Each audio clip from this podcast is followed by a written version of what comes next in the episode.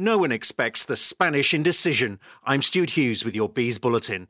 Errors by Spanish stoppers were responsible for both goals in Brentford's 1 1 tie against Leeds United. The first by mistake magnet Kiko Casilla put us ahead. Cooper back to Casillas. He's been close down Benrahma. Yeah! Oh, what a mistake by Casillas!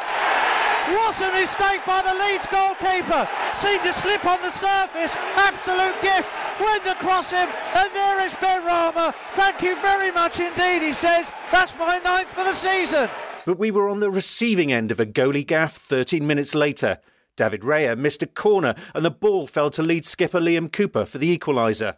In the second half, Leeds had two thirds of the possession, and we didn't manage a single shot on target, so there was relief among some Bees fans that we held on for a draw.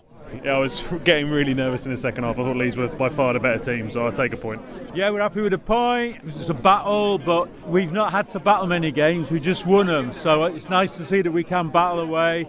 I think we dodged a bullet tonight, if I'm honest. Leeds came here to play, and they played us. They, have done what a lot of teams have done, they've stopped us from playing but they were better than the other teams that have done it, and they could have done us any, any time. We were lucky tonight. Thomas Frank thought the result was a fair one.